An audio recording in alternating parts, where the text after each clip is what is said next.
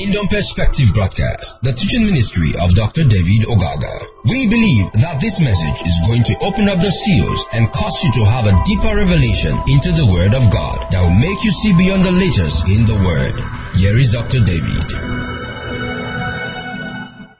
Father, we thank you. We just bless and exalt your name once again. We ask for God for wisdom, even as we prayed, revelation of your word, insight, Lord, that will give us, O God of glory, standing before you. In Jesus' name. Amen. Alright, so I, I, want to try to see um, if I can finish up with this subject today, the genealogy of Christ that we're dealing with. This is going to be part number 12. And I want to try to see if we can be able to finish up today. We've been on this series for quite a while, and I'm sure you are also uh, actually catching up with what I'm I'm saying or what the Lord is saying to us through this um, particular message. Again, we look at uh, Matthew chapter 1 verse 1. It talks about the book of the generation of Jesus Christ, the son of David, the son of Abraham. Alright? And then we have a major text which is also from Revelation 20, 10, 11, 12. Revelation 20, 10, 11, 12, which we've been dealing with talking about the books of the generation that is Jesus Christ. Then Revelation 20 talks about, um, I saw a great white throne. All right. 11, particular, that's all right. And him that sat on it, from whose face the earth and the heavens fled away, and there was found no more place for them. And then verse 12, it says, And I saw the dead, small, great, stand before God and the books were opened, and another book was opened, which is the book of life, and the dead were judged out of those things which were written in the books according to their works. Amen. Praise God. So, we've taken the aspect of the judgment which we have been dealing with, and we've been able to explain extensively what it means, uh, what judgment stands for. We've been able to see from the record so far uh, the book of life is Jesus himself. And then we talk about the other books which has to do with your life. And we've been able to see clearly as well that Jesus finally becomes the standard by which every man is going to be judged. Amen. And we illustrate that with the equal of Noah. Noah was, the Bible made us understand, with a judge in his season or in his time or in his days. So, same thing, Jesus is the standard that we all are to be judged by. That is to say, our character has to be conformed to his character. The same thing you find in Ephesians 4, reading from verse 11 to 14 or 13, we talks about we grow into the measure of the stature of the fullness of Christ. Is that okay? Right. He is a measure, he is a standard. And so you, if, if, even if you go to the book of Revelation, when you look at Revelation chapter 11, you are going to see the Bible tells us that the reed was given to measure the temple. Now the measurement of the temple, which has to do with people worshiping in the temple, is directly connected to the standard of Jesus Christ. It's the golden standard. In Revelation 11, like I said, you have there you're going to be seeing the reed, and then go to 21, you see the gold. You know, the reed, and then becoming the gold to measure the city, which has to do with the standard of Christ. Uh, are we together? Right. So everything God expects of you is the conformation to be able to conform uh, to the standard, to the measure of Jesus Christ. That's all that is dealing with. Okay, so we want to deal very quickly today. Like I said, I'm going to try to see how I can be able to wrap it up. So the minister of judgment, um, the minister of judgment. So here I'll quickly state again that the first phase of the minister of judgment of the saints or the judges of the saints in the ages to come is judgment. That is what I mean is the ministry of the judges, which are now the saints, like I told us before, God judges no one. All judgment will be committed to the hands of the Son. Now the Son is committing judgment into the hands of the saints. Daniel chapter 7. Is that okay? Right. So the saints, 1 Corinthians 6, Paul said, the saints shall judge the world. So we're dealing with the ministry of the judges, right? Ministry of the judges. Like you find in the book of Judges in the Old Testament, there were people that God raised to rule.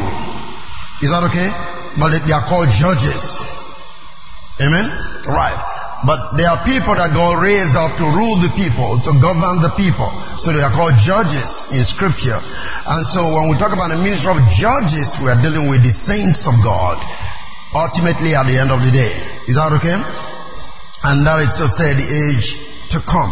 So the judges, the ministry of the judges is directly connected to judgment in the ages to come.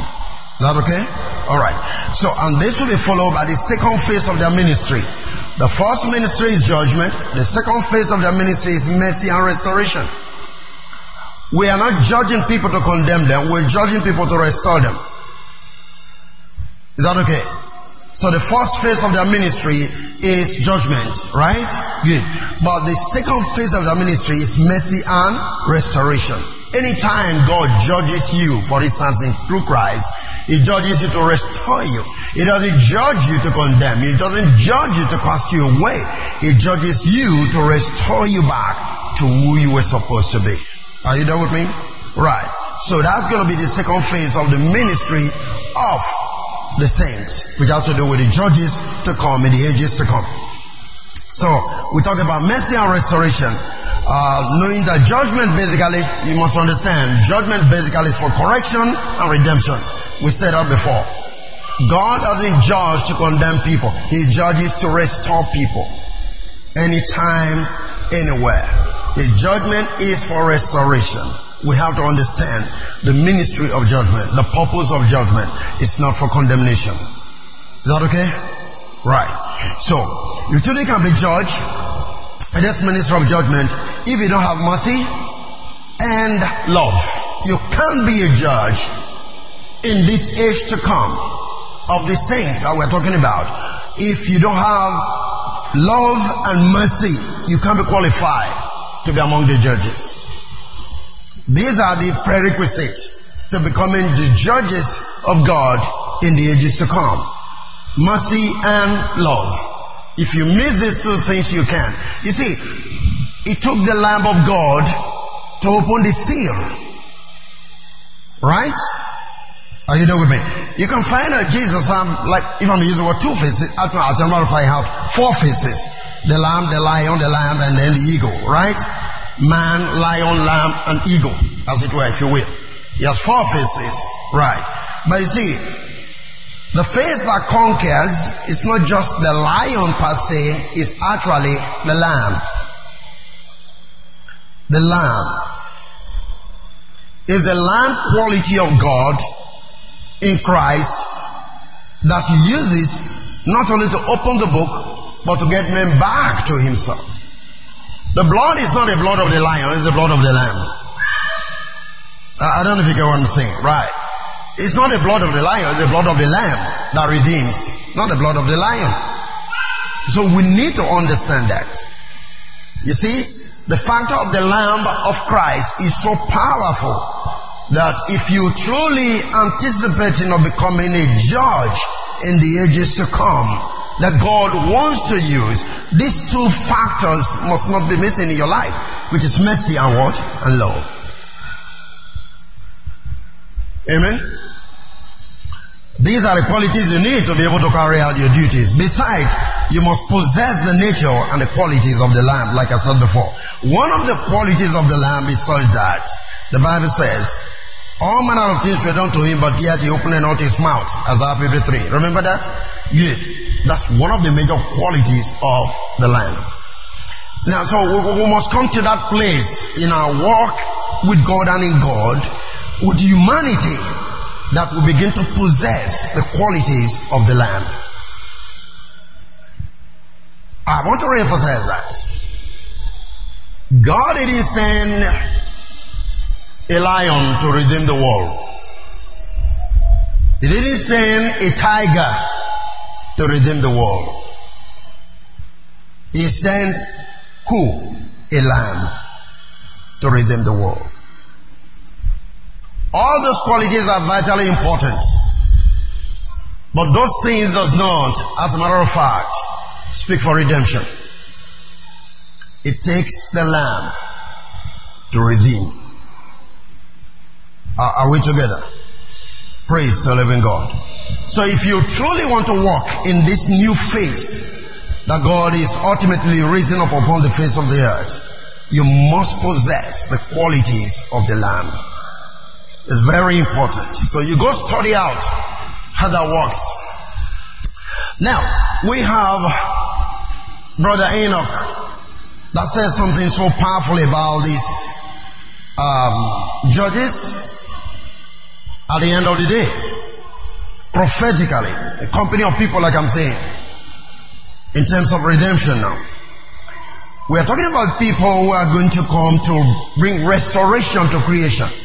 Like you read in the book of Romans, creation is waiting for the manifestation of the sons of God.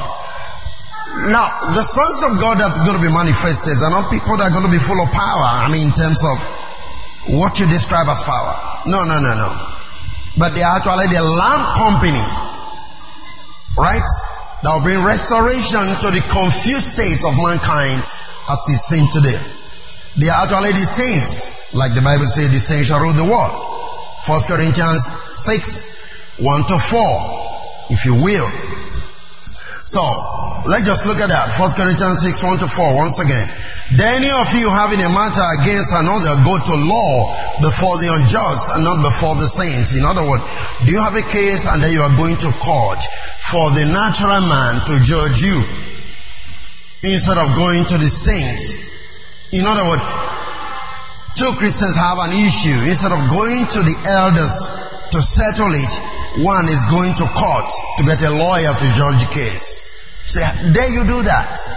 By implication, for instance, you have a case with your brother and then you go to court and maybe the person to preside on that cause could be a Muslim, could be an unbeliever, could be a theist or whatever the case may be. And the scripture say, you, you mean you allow yourself to do that? That's the question. I don't know if you're getting that. By implication, there is enough wisdom within the church to settle any dispute that ought to arise. And then, verse 2 says, do you not know that the saints shall judge the world? And if you, the world shall be judged by you, are you unworthy to judge the smallest matters? Do you see that now? That is to say, you are becoming judges to be able to handle issues as they arise, whether within the church or outside of the church. You should be able to be called upon as a Christian, as a believer, to bring wisdom to any situation where there is confusion. Matters ought to be resolved because you are present. Is anybody getting this? Praise God. Number three, it says, Know ye know that ye shall judge angels? How much more things that pertain to this life? You shall judge angels. Uh, I mean, you have to understand that again. Angels are spirit beings. Angels are created beings. Uh, angel does not go through redemption. They are created beings. You see, that is why in Peter, Peter writing and said, even the angels were desiring to know on the prophet of old what things that be spoken of by the prophet, by the Spirit that was speaking through them. Why? Because they don't understand how redemption works. They are just created beings. They are spirit beings. But you are a human being and becoming a spirit being. I, I don't know if you're getting what I'm talking about. Yes. You, you are a human being redeemed and coming to become not just a spirit being, you are becoming a son. And to them it's a mystery that they are just servants, but you are becoming a son. Through the implication of, of redemption, you becoming a son. So, I mean, they are surprised about what is happening in your life. Hallelujah. Are we still here? So, this is why Paul is questioning you that is surprised that you can't handle such small matters that pertain to natural life, quarreling among yourselves, and now you are going to court to have it resolved. Whereas even angels are supposed to be judged by you. By implication, you have more wisdom than the angel, if you will. In fact, scripture tells us that the angels are ministering spirits. Amen? And but we do know that even today there are still people that worship angels, and that is the height of uh, how do I call it? Uh, dehumanization. Uh, uh, I mean, the reduction in terms of the qualities and the life that you're supposed to have as a redeemed being for you to worship an angel. You are not supposed to. Even the angel, as it were, that ministers to Paul, I mean to, to, to to John on the island of Patmos. Remember that in chapter 22 when he was to bow down and worship. John was to worship this angel as it were. And he said, no, you don't do it. I'm one of the, your servants. You understand that? I'm one of those servants. Worship God. You see that? Angels will not even allow you to worship them. But ignorance of who you are in relation to your redemption makes you to bow down to angels. You know, angels are ministering spirit. They are meant to take messages from you and then take from God and give to you, whatever the case may be. Is that okay? Come on, are we here together? Right. Okay. So now look at what um, Jude wrote about this. Jude 14. Jude 14. Bible saying was the seven from Adam, right? Jude 14 and yeah, no, Jude is just one chapter, so don't wait for it. It's verse 14 is what I'm looking for. Alright. He said, and also the seven from Adam, that is Jude now, prophesied of this thing, saying, Behold, the Lord cometh with ten thousand of his saints. Now the word with is very, very powerful. The Greek word is en, en which is a primary preposition denotes a fixed position in place, time, or state. By implication, instrumentality. That is a relation of rest. In other words, the coming of the Lord is tied up with his saints as he reveals himself through them. Did you get that? When he says coming with, it's not like, how do I describe this? It's not like he's in front and then we're following. That's not what he's talking about is coming in through you. Yeah. See, it is, he, he has his rest in you. The position of rest, the disposition of rest. He has his rest in you. Right? Good. That through you, he will express himself. That's what he's trying to say. So it's not like it's in front and then we are following. No, that's not what he's describing. Amen? Now if you read Deuteronomy, you find the same thing at 33 you also find the same thing that the saints of old came through, or I mean they came with God, the Mount Sinai. That is not to say God was standing and then they were following God on the wilderness. No, no, no. What it means is God was in their midst. So God came with them or through them. Amen. If you look at the Amplified Translation, it's much more powerful. Amplified Translation, Jude 14. He said it was of these people, moreover, that the Enoch on the seventh generation from Adam prophesied when he said, Behold, the Lord cometh with his myriad or myriad of holy ones. With his myriad, look at, with his myriad of holy ones, thousands of his saints. That's what he's saying. Now, the original translation actually says, the Lord comes in holy myriad of himself. By implication, is coming in the midst of a people who are so united with him as becoming flesh of his flesh, bone of his bone, Lord of his Lord. I mean, you can't separate the people from him or separate him from the people. He had become so united. Look at this. It was of these people, moreover, that the Enoch in the seventh generation from Adam prophesied when he said, Behold, the Lord comes with his myriad of holy ones ten thousands of saints. The word means the myriad. Multitude of people that are now Christ-like all over the world. Can you get that? That's what I mean by myriad of himself. He comes in the myriad of himself. Ten thousands. And that's why some people, you know, you always get confused when you use the word thousands. Ten thousand simply means multitude. It's not arithmetical value or computation. And that is where people get confused when they look at um, Revelation 14 and they think it's talking about natural Jews, which have been 144,000 that will be repented or become Christians from Judaism. All of that is all rubbish. It have nothing to do with natural Israel. 144,000 is just the fullness of the kingdom of God because 12 is the number of the kingdom. I taught you that before. Remember that? Right. So you have 12 disciples, you have 12 nations, I mean 12 tribes of Israel. You have the tree bearing 12 manner of fruit in the season. Is that okay? Right. So 12 times 12 is what gives you what? 144. Thousand is always the number of God.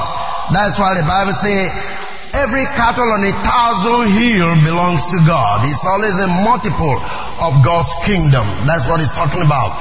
Thousand speaks of God's number. So when he talks about 10,000 of saints, talking about multitude of people, that's what he means. Are, we together? Praise God. So God is coming. Now this kind of people I'm talking about, they are the ones that are so united that when you see them, you see in Christ. Right? They are becoming the eyes of Christ, the hands of Christ, the legs of Christ, the mouth of Christ. They are so united with Him that whatever expression they give, that is Christ be manifested. This is the people that God is raising now on the face of the earth. That will do the finishing touch, if, if I may use the word, of what God has begun in terms of redeeming the world back to Himself. Praise God. Yeah. So, what is he coming for in this regard? Let's look at verse 15. Verse 15.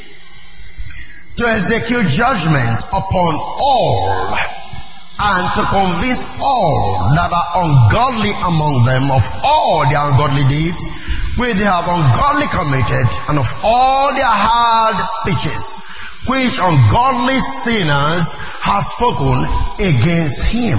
This is what they are coming to do. This is the assignment of these people. Praise the living God. Yeah. So when you look at these people that is coming, the myriad of incense, they have a specific duty they are going to perform. And this duty is to convict them. Now you must understand what it means to convict. Like the Holy Ghost will convict people of sin, of righteousness, and of judgment. Is that okay? Right. Of sin, the men were not in the world. He convinced them of sin, that Christ is the Lamb of God. They should receive Christ. Then of righteousness, to tell you that you are a righteous person because you already have redemption imputed to your life. Amen? Right. So here are going to be a people that will convince the world of all of these attributes that I've just mentioned. Verse 16 says, these are murmurers, are complainers, walking after their own lust, and their man speaking great swelling words, having men's position persons in admiration because of advantage. This is what they're going to come to do. So, people who live this kind of life, the complainers, the murmurers, all of these people, they are coming in to judge them, not to condemn them, but to convince them of all that they are saying. Remember, the Bible tells you by your word you are justified, by your word you are condemned, right? Of all the ungodly things that they have said with their mouths, so they come to convince them, to make them understand that perhaps the things that they've been saying, they are not only truth, but basically they are not the mind of God, not only for them, but for creation. Hallelujah. Are we there? So the word execute is also very important when you say to execute judgment. You know, it literally means to stand for, to carry out, to fulfill, to pursue. A cause to an end. Judgment there. Right? It's very important you understand it. I mean, when you were talking about execute. To execute means to bring a cause to an end. Praise the Lord. I need you to get that. I want to illustrate this with the life of Joshua. Joshua executed the commission of Moses. Did you get it? You see, God called Moses. He told him he's going to bring the people to the promised land. That was his main commission. Bring them from Egypt, take them to the promised land. But he never got to the promised land. Joshua took the people to the promised land, divided the land to the people. So Joshua executed the commission of who? Of Moses. He brought it to an end.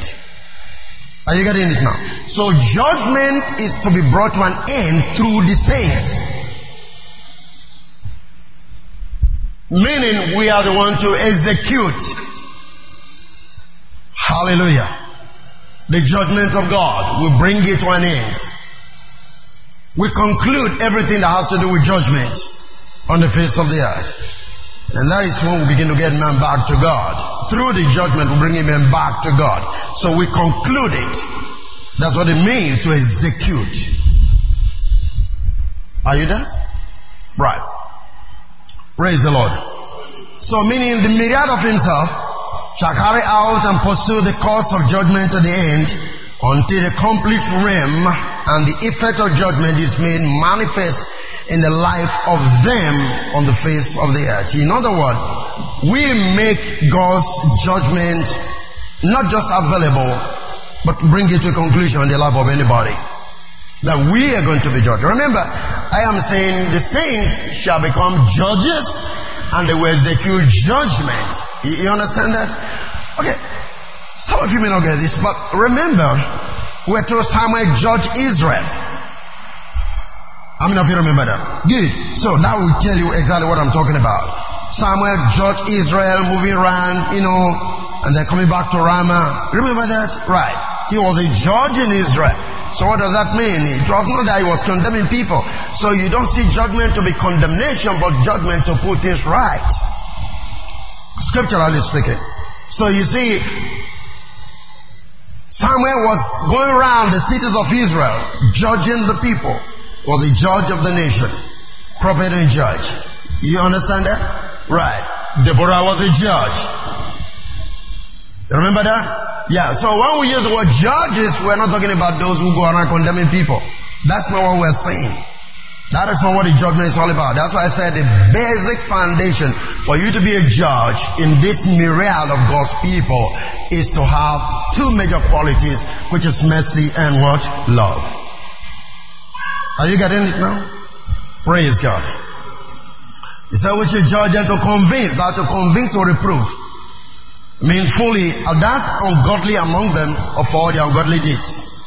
Which they have ungodly committed, that's what he says and of all their harsh speeches which ungodly sinners have spoken against him. We convict them. We get them to understand that the things they said were blasphemous, were an indictment on the, on the Lord himself, and they have to come to a place of repentance when they realize what they've spoken. Is that okay? Praise the Lord. That's what it means. So yeah, the conviction is of the heart of the people which is like the influence of the Holy Ghost that must be ministered to them by the sons of the ministry of judgment. The Holy Ghost is the one that convinces people. You see, there's a big difference between you just making a statement and you be empowered in making a statement. How am I going to explain this to you? You see, if you look at the book of Revelation, chapter 11, you'll be able to see that these two ministry of the prophetic ministry of the two witnesses, right? Right. The Bible says they were prophesying by the power of the word of God. I mean, God, that God gave to them. So their prophetic utterance was influenced by God. That is different from just making a statement. I don't know if you're getting that. Right. You see, if you just make statements that are not backed up by God, they can produce conviction. Because there's no power that accompanies that. So when we're talking about convicting people, which is through the Holy Spirit, it is as you speak, the Holy Spirit backs up what you say and produces conviction in the heart of your listeners. And that they repent or change from the way or whatever that we're supposed to be doing. Are you getting this? Right. Ah, sometimes the Bible tells us when Jesus speaks, it said they are pricked at heart. The people are pricked at heart. You understand what I mean? Right. Even on the day of Pentecost, when, remember Peter spoke, the people were pricked at heart. They said, men and brethren, what shall we do? That is what I'm saying. That was the judgment day for those who listened to Peter. They got convicted by what Peter was saying. And they cried out, men and brethren, what shall we do? Are you following it now? Right. And that's the kind of thing that this myriad of saints are going to be equipped with. Their words will carry a power that will produce conviction in everyone that listens to them across the world. That's what we call the ministry of judgment. And through this, they will submit so that the cleansing process can begin in them working as judges. What I mean is, by the time this conviction comes to the heart of these people, one thing happens. Essentially, when the Bible says, at the name of Jesus, every name must bow, every tongue must confess that Jesus is Lord. And remember, scripture says, no man can say Jesus is Lord except by what? The Holy Spirit. Good. So you find that through the ministry of these people, empowered by the Holy Spirit, they are going to produce conversion, leading to confession, in other words, remember, they spoke harsh things against God or against Christ, but now by reason of the conviction, they become converted and they confess differently from the confession they were having before. Acknowledge that Jesus is Lord. Exactly like what I'm saying what happened on the day of Pentecost. Amen. So we're going to have a kind of All of the kind of Peters all over the world. I'm just using that for you to get what I mean. Right. You understand that? Right. The type of Peters multiplied all over the world. That when they speak, conviction will not only take place, conversion will take place, and confession will follow. You, you understand that? Praise God. So there are some very um, qualities that these crops of judgment and um, judges will possess to enable them function, like I said before, uh, as judges on the earth, and that is the qualities of the Lamb, the seven Spirit of God. With this, they can execute judgment. I, I need to make you see this. Go with me to Isaiah 11. You need to possess this quality. You can take it from the New Living Translation, whatever, NLT. Isaiah 11, uh, let's read from verse 1 and 3. I said, out of the stump of David's family will grow a shoot. Yes, a new branch bearing fruit from the old root. And then, and the Spirit of the Lord will rest upon him. He began to see that. The Spirit of wisdom, one. Understanding, two the spirit of counsel and might, 3, 4. The spirit of knowledge and the fear of the Lord, 5, 6. And what is that? It will delight in obeying the Lord. It will not judge by the appearance, nor make a decision based on hearsay. So, the verse 2 is a quality that every judge is to possess. The verse 2. You can go back and read that.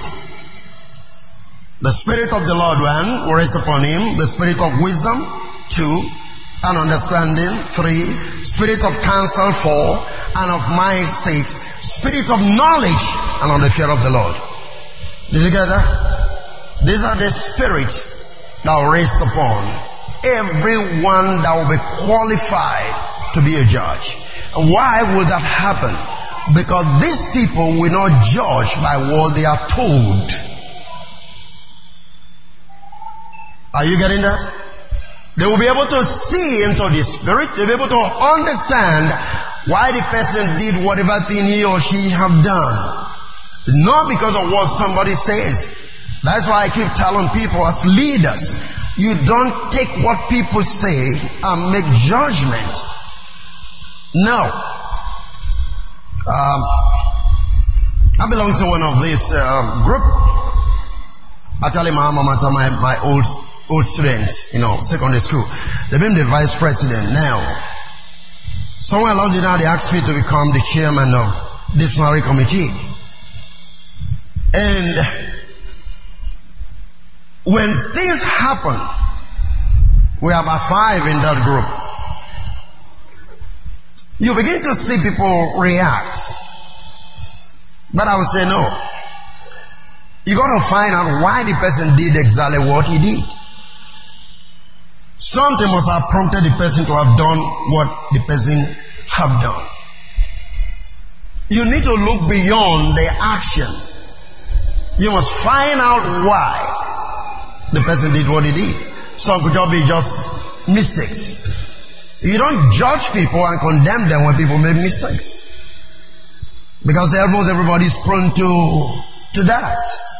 That's why Hebrew chapter 5, it talks about a priesthood. That we have mercy and compassion on the ignorant. Because he himself is a man. it's compatible with that. You understand that? Right. So that's the right spirit to have in judging people. You don't just judge because of what somebody tells you. No. Even if the person really have done whatever thing that the person said is done, why did he do what he did? Was it a deliberate act? No, no, no. You need to find out. So this is the spirit that the people we have. The number two factor there in Isaiah chapter 11. Are you following me? Now you need to study that and be able to find out. These are the seven spirits of God you also find in the book of Revelation. It's the same seven spirit that we find. This is the spirit with which Jesus walked. Praise the Lord. Are we here? Hallelujah. So, this is a judgment that is not based on what you hear or see, but align the mind of God to flow into the cause of the matter. That is how we judge. Let me give you another simple illustration on this. Paul used that word, but when we read it, we don't really catch what Paul was saying. Look at 1 Corinthians 4, 4 and 5. 4 and 5. For I know nothing by myself, yet I'm not hereby justified. But who hath judged me is the Lord. Well, look at the next thing. Therefore, judge nothing before the Lord, before the time, until the Lord come, who both will bring to light the hidden things of darkness, and will make manifest the counsel of the hearts. And then shall every man have praise of God. What do you think he's talking about? He said, when you read this, what readily comes to your mind is, well, you don't judge anybody until judgment day. Until the Lord comes. You understand that? But that's not what he's saying. What he's saying is don't pass judgment until Christ reveal himself to you as sorting the cause of that problem. Hallelujah. Are you following what I'm saying now? Yeah. Don't just pass judgment on the people until the Lord comes, until there's a manifestation of that spirit as to why such a thing has happened. It's not talking about the Lord come on the judgment day. No, that's not what it means. It's said, when this happened, every man will have praise of God. Did you get that? By implication, when God reveals himself to you in that situation, you'll be able to come to the place of acknowledging who God really is. Every man will have praise of God when there's a revelation of that judgment coming to you. Praise the Lord. So, it's not talking about on the judgment day, no. In every situation you find yourself, don't condemn people until the Lord comes. That's what he's saying. Are you getting that? Right. This is directly connected to, to the seventh spirit that we read in the book of Isaiah. It's almost the same thing. Until that revelation comes, don't condemn people. Until the judge comes. Hallelujah.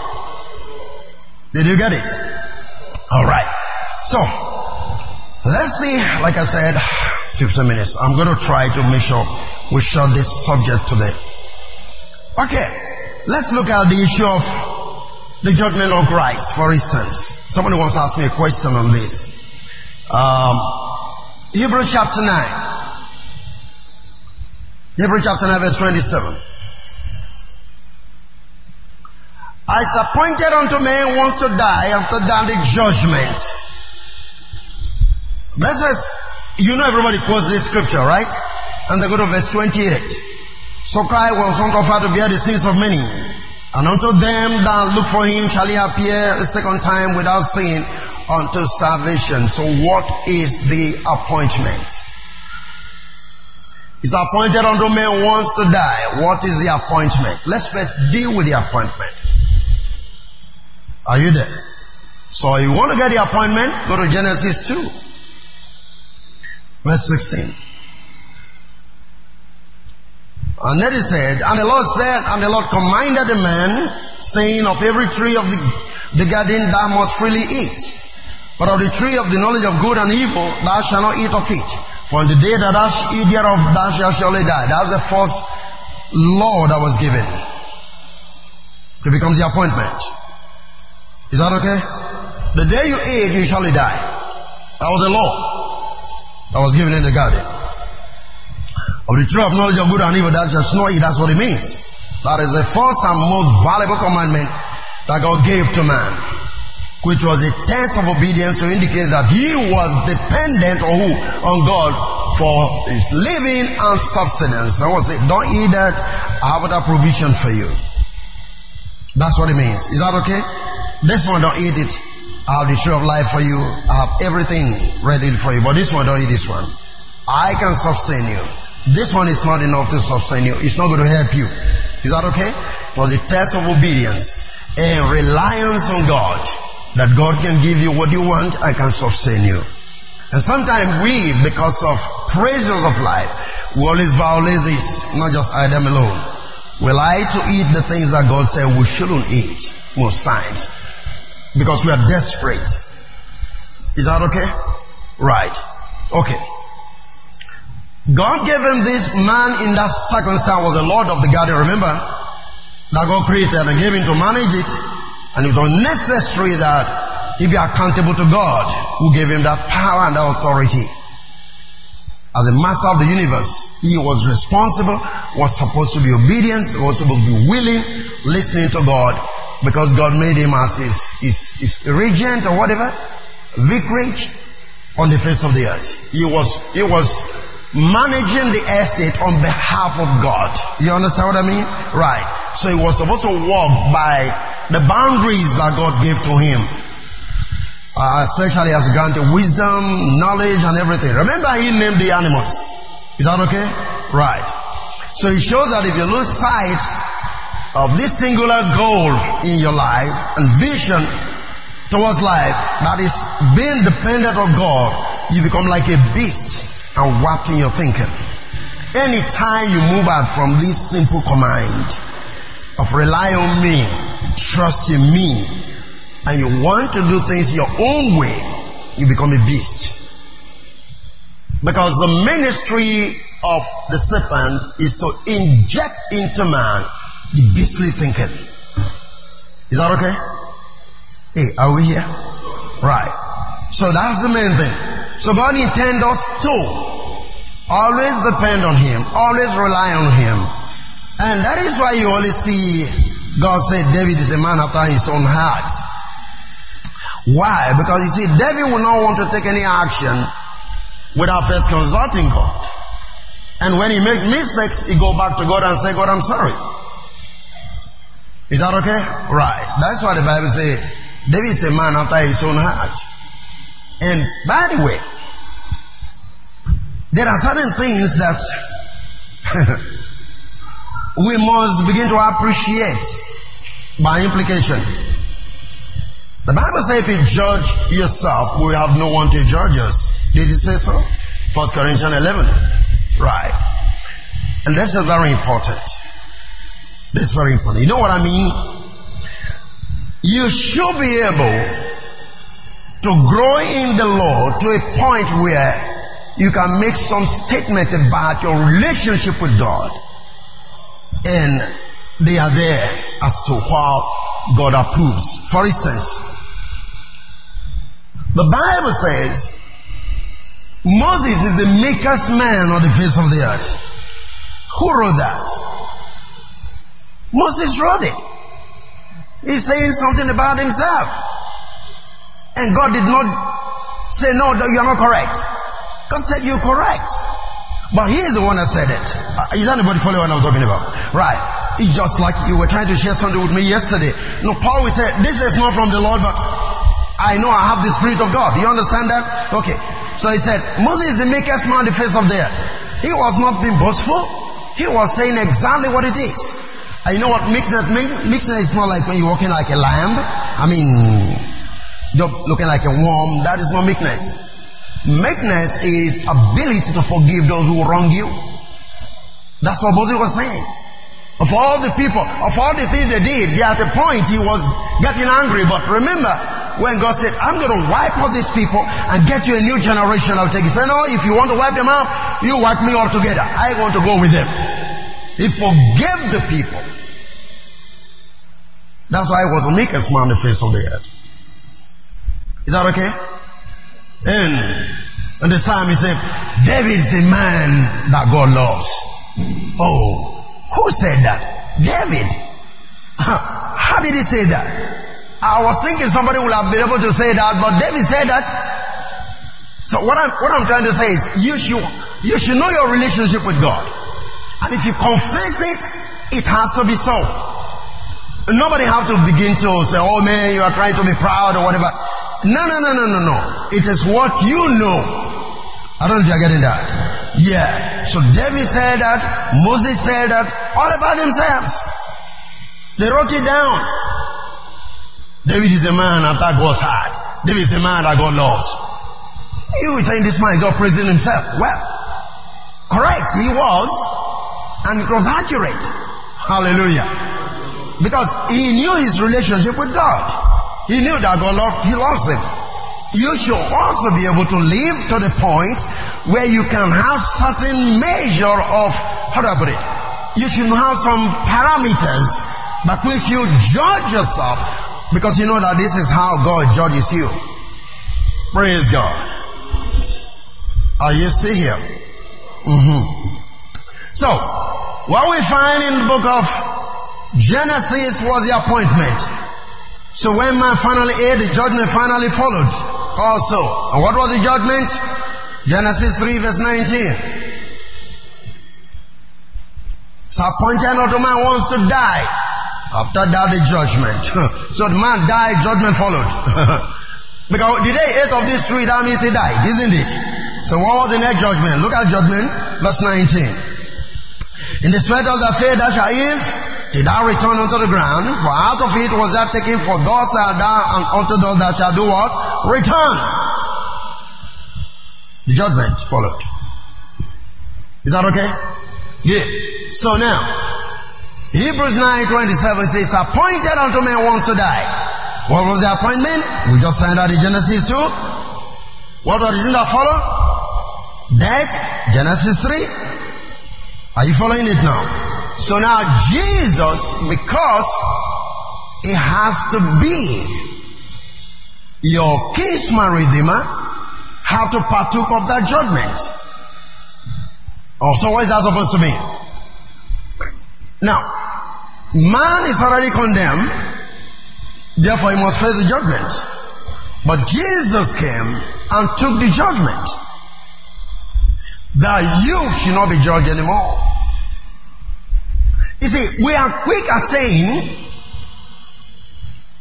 Jesus came to redeem us from the curse of the law. And we end it up thinking the law there is just talking about the law of Moses. No. This is actually the law that redeemed us from. Not just the law of Moses. Because that was a temporary arrangement. Is that okay? He redeemed us from the curse of the law. This is basically where we were. What was the cause? Sin and die. That is Moses. The day eat of this tree, he shall surely die. And so what happened? He came unto the judgment upon himself. So that you will not take the judgment. So he that believes on me has passed from death unto what? Unto life. Are you getting that? Because first of all, there have to be spiritual death before physical death. So he that believes on me have passed from death unto what? Unto life. So he took the judgment upon himself. So this is not a statement to say, well, everybody must die. That is not what he's talking about. He's relating what happened and how Jesus came into the picture. I don't know if you are following what I'm saying. Praise the Lord. So man became mortal, partaking of the tree of knowledge of good and evil. He gradually became degenerated, you know, losing strength, aging and all that. Losing his life and environment. Became rough and tough. Eh? All manner of things going on. Drought, famine. I mean, remember the word garden actually means paradise or paradisos. So where he was was paradise. Was a cool environment. Beautiful scenery, if you will. Amen? Or good. So now, by the time the cause came in, the environment became harsh. And what do you have today? We're talking about uh, climate change. Is that okay? Right. All of these things are happening in relation to that. So you see, that is where man again is going to come back to the place of dominion authority because you see, the air, the climate, everything changed because man failed. But when man is restored, then atmosphere will also be restored. That's why the Bible says even creation is waiting for the manifestation of the sons of God. So all of those things called climate change, they will always come to an end at the end of the day when sons of God actually do what? Manifest. Praise God. Alright. So the environment, cold, winter, and whatever, you know, all of this is changing. You were talking to me yesterday. Winter season, men are running away to, you know, those in the overseas, they want to come to hot climates because it's my winter season. You understand that? Right. All of these things, all these changes all over the place, they all start happening right in the garden. They all part of the causes that was placed on man. The environment was now revolting. Creation was now revolting because man failed. Hallelujah. Are you see here? So, this shows that man will have lived in a very comfortable atmosphere for a long time also if he had not transgressed the commandment of God. Am I right? Praise the Lord. So we read now in Hebrew chapters um, 9 verse 28. So Christ will offer to bear the sins of many. Hebrews 9 verse 28. It's appointed on man wants to die after that judgment. So Christ will not offer to bear the sins of many. And unto them that look for him shall he appear a second time without sin unto what? Unto salvation. You know what he's trying to say? He's not talking about he's going to come again a second time. Already you are saved. So, what's he coming for? No, that's not what he's talking about. Christ, first of all, took upon himself the judgment that was due to all of us so that we can be free from that judgment. Essentially, it was the judgment or the punishment that he burned all the sins or our sins. I have explained this to you before. Jesus did not bear our sins. He bore our, our, our punishment. Is that okay? Right. Christ was offered to bear the sins of many. And until then I look for him shall appear a second time. Go with me to verse 24 of the same chapter. Verse 24 of the same chapter.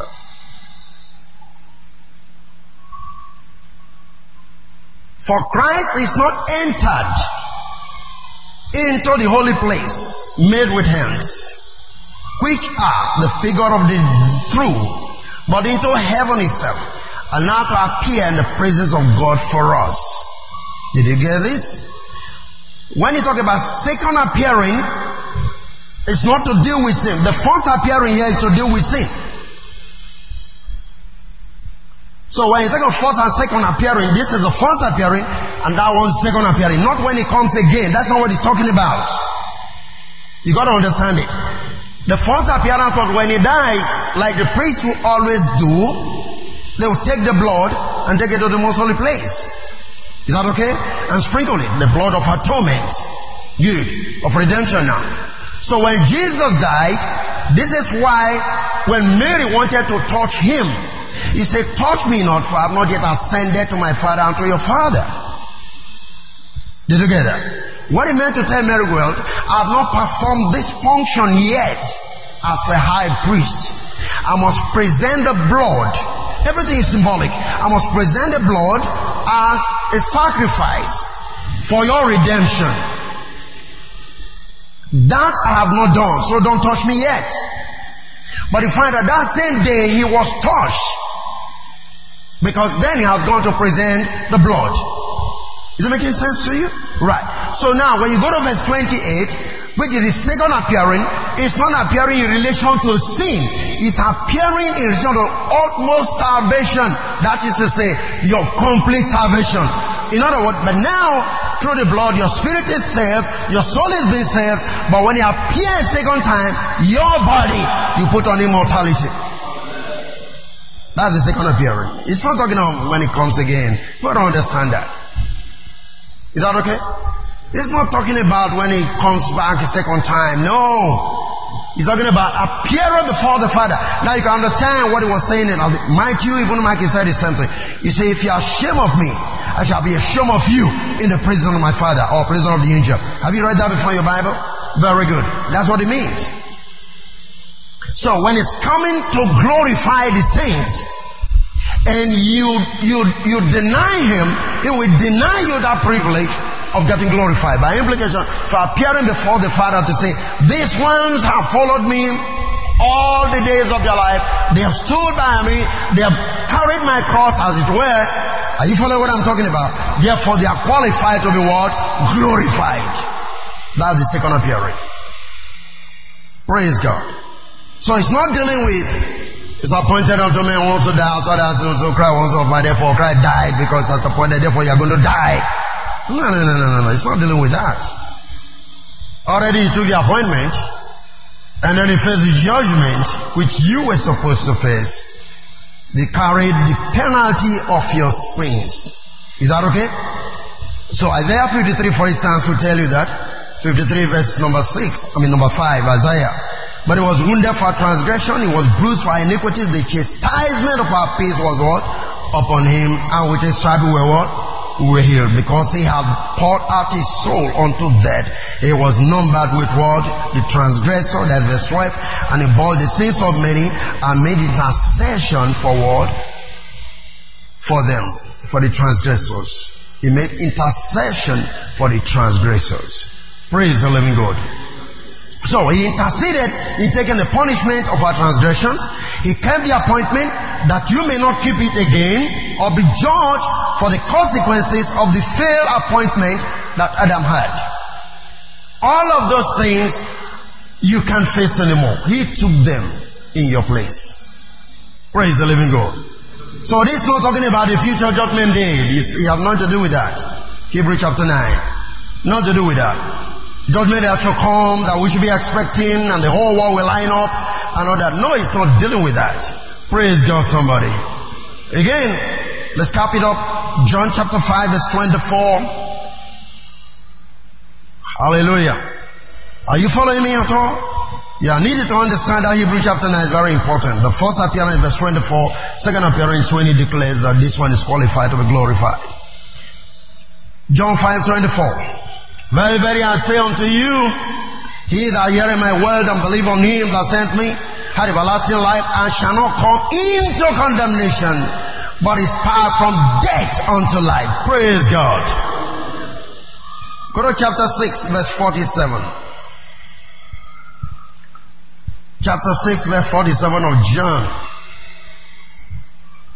Verily, very I say unto you, he that believeth on me had what? everlasting life. Hallelujah. Okay, just quickly. First Corinthians 11 verse 32. First Corinthians 11 32. But when we are judged, we are chastened of the Lord, that we should not be condemned with the world. When we are judged, we are chastened. We are not judged unto condemnation. When you do anything wrong, God flocks you as a son. Son doesn't go through judgment. Son only goes through chastisement, which is correction. Are you there with me? He took the judgment so that you can't take the judgment anymore. So what you take as a son is chastisement two strokes of the cane, three strokes of the cane, just to correct you. Amen. So sons are not judged. Let me let me explain this to you. Hebrew chapter 12. I said I'm trying to round up this today. Hebrew 12, look at verse 5 to 11. Hebrew 12. And ye have forgotten the exhortation which speaketh unto you as unto children. My son, despise not the chastening of the Lord, not faint when thou art rebuked of him. And then, for whom the Lord loveth, he chasteneth, and scourgeth every son whom he receiveth. And then, if you enjoy chastening, God dealeth with you as what? Our sons. For what son is he whom the father chasteneth not? Then the next thing says, but if you be without chastisement, wherefore all are partakers, then are ye bastard and no sons. You have no father. The next thing, furthermore, we have had fathers of our flesh which corrected us and we give them reverence. Shall we not much more be in subjection unto the Father of spirit and live? Look at the next thing. For they verily for a few days chastened us after their own pleasure, but he for our good or profit, that we might be partakers of what? Of his holiness. Are you following this? No, now, no chastisement for the present seemeth to be joyous, but grievous. Nevertheless, after that, yielded what? The peaceable fruit of what? Righteousness unto them which are what? And exercise thereby. Praise the living God. Did you get that? So there's the point. The chastening of the Lord enables you to partake of His holiness. So you are not facing any judgment. Therefore, don't expect a judgment day. That everybody is going to line up. That is not Bible. Are you still there with me? Right. When you, when you commit any offense, what God does is to chasten you and the Bible says, then thou makes it to partake of his holiness. And the end point is the peaceable fruit of what? Righteousness. Praise the living God. So what am I saying? Don't expect that one day everybody's going to line up on the street or somewhere, wherever they're going to be, I don't know. And everybody's going to line up and the books are going to be open. No, no, no, no. That's a fairy tale. That's only good for Nollywood. It's not Bible. Amen? Come on, are you with me? You face your judgment on a daily basis. And I am saying the judgment that will come to the people of the world can no longer come to you because Jesus took that judgment and you believe on Him. And because you believe on Him, you can no longer come into what? Condemnation or judgment. So what you expect any time is the chastening of the Lord. And the chastening of the Lord does not condemn you. The chastening of the Lord produces holiness and righteous fruit in your life. Because you are a son. Sons don't go through condemnation. Sons don't, don't go through judgment. Sons go through chastening. Are you listening to me? Right. It helps you to grow. It matures you.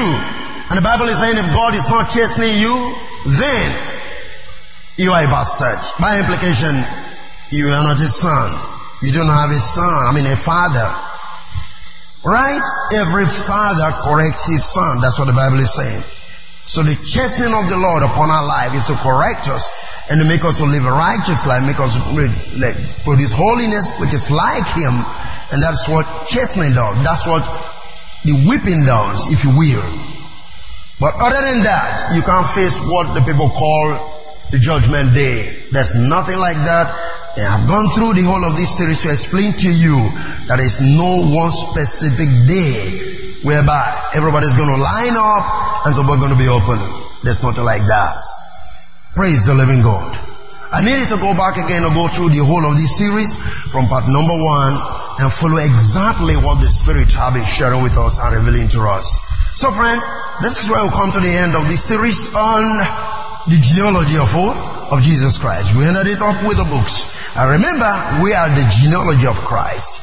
And that's why the Bible made us to understand that just like He's a book, we are also the books. And the Bible tells us that, 2 Corinthians 3, when it tells us that you don't need anything else or some people to make commendation or recommendation. We are the one or the superimposition of Christ. How many of you understand that? Right. When you see us, you see Christ. You see me, you see Christ. That's the way it's supposed to be. You see what Paul would say? Be a followers of me even at what? I'm a followers of Christ. By implication, if you follow me, Paul, you'll be able to get into Christ. Are you getting that? And that is what is supposed to be our position. That wherever we find ourselves, we can boldly tell people to follow us. But the question is, do you have what it takes for somebody to follow you? That's a challenge. Are, you still there with me? Right. Do you have what it takes for people to follow you? You know, we've got to understand that because your life ought to be a witness. And a witness is not just somebody who have to, a witness somebody who have experience who have seen some things, who have tasted some things. Who, who, I mean, first-hand information. For instance, there's an accident and they go to court to decide whatever happens and you are a witness to that. You say, I saw the accident happen. That's what a witness does. A witness must, they told me, I read the paper. No. So for you to be a witness, there has to be an experience. Are you there with me? What I mean is the experience of the life of God. That's why in the book of Acts he told them, I'm going to release the Spirit, you shall be witnesses. How many of you understand that? Good. So through the influence of the Holy Spirit, they become people. And because they were with the Holy Spirit and they were with Christ, if you will, they were called Christians by people who saw them. They were truly witnesses because people saw that Christ was in their life. Are you getting that? And that's exactly what it means. So, for you to become a witness, for you to be among the generation of Christ, that's what I mean. Remember, in Isaiah, he made it very clear that this is life which has poured out shall speak for him at the end of this day. That's why I say, who shall declare his generation? But there's a people right now, I believe, who are declaring who, what, his generation. Right now on the face of the earth. A people that can, you can see and say, this man is a believer. This man is a Christian. I believe this man. I can go to God because of this man. I can choose to become a Christian because of this man. That's what I mean. You must come to that dimension of life of living for people to be able to point to God through you, standing in between, and then you're becoming again a redeemer, if you will. That through you, because He is the way, yes. We are also the way. And that may be hard. Hallelujah. Come on. Look at it's so simple. If Paul would say, if you see me, you see Christ. If you follow me, you get to Christ. He is the way to Christ, isn't it? Christ was the way to God. Now we are the way to Christ and then to God. So your life should be able to pave way for other people to come find God and know God. That's the generation of the Christ that we're talking about. Hallelujah. God bless you. Have I helped you enough? Thank you so much.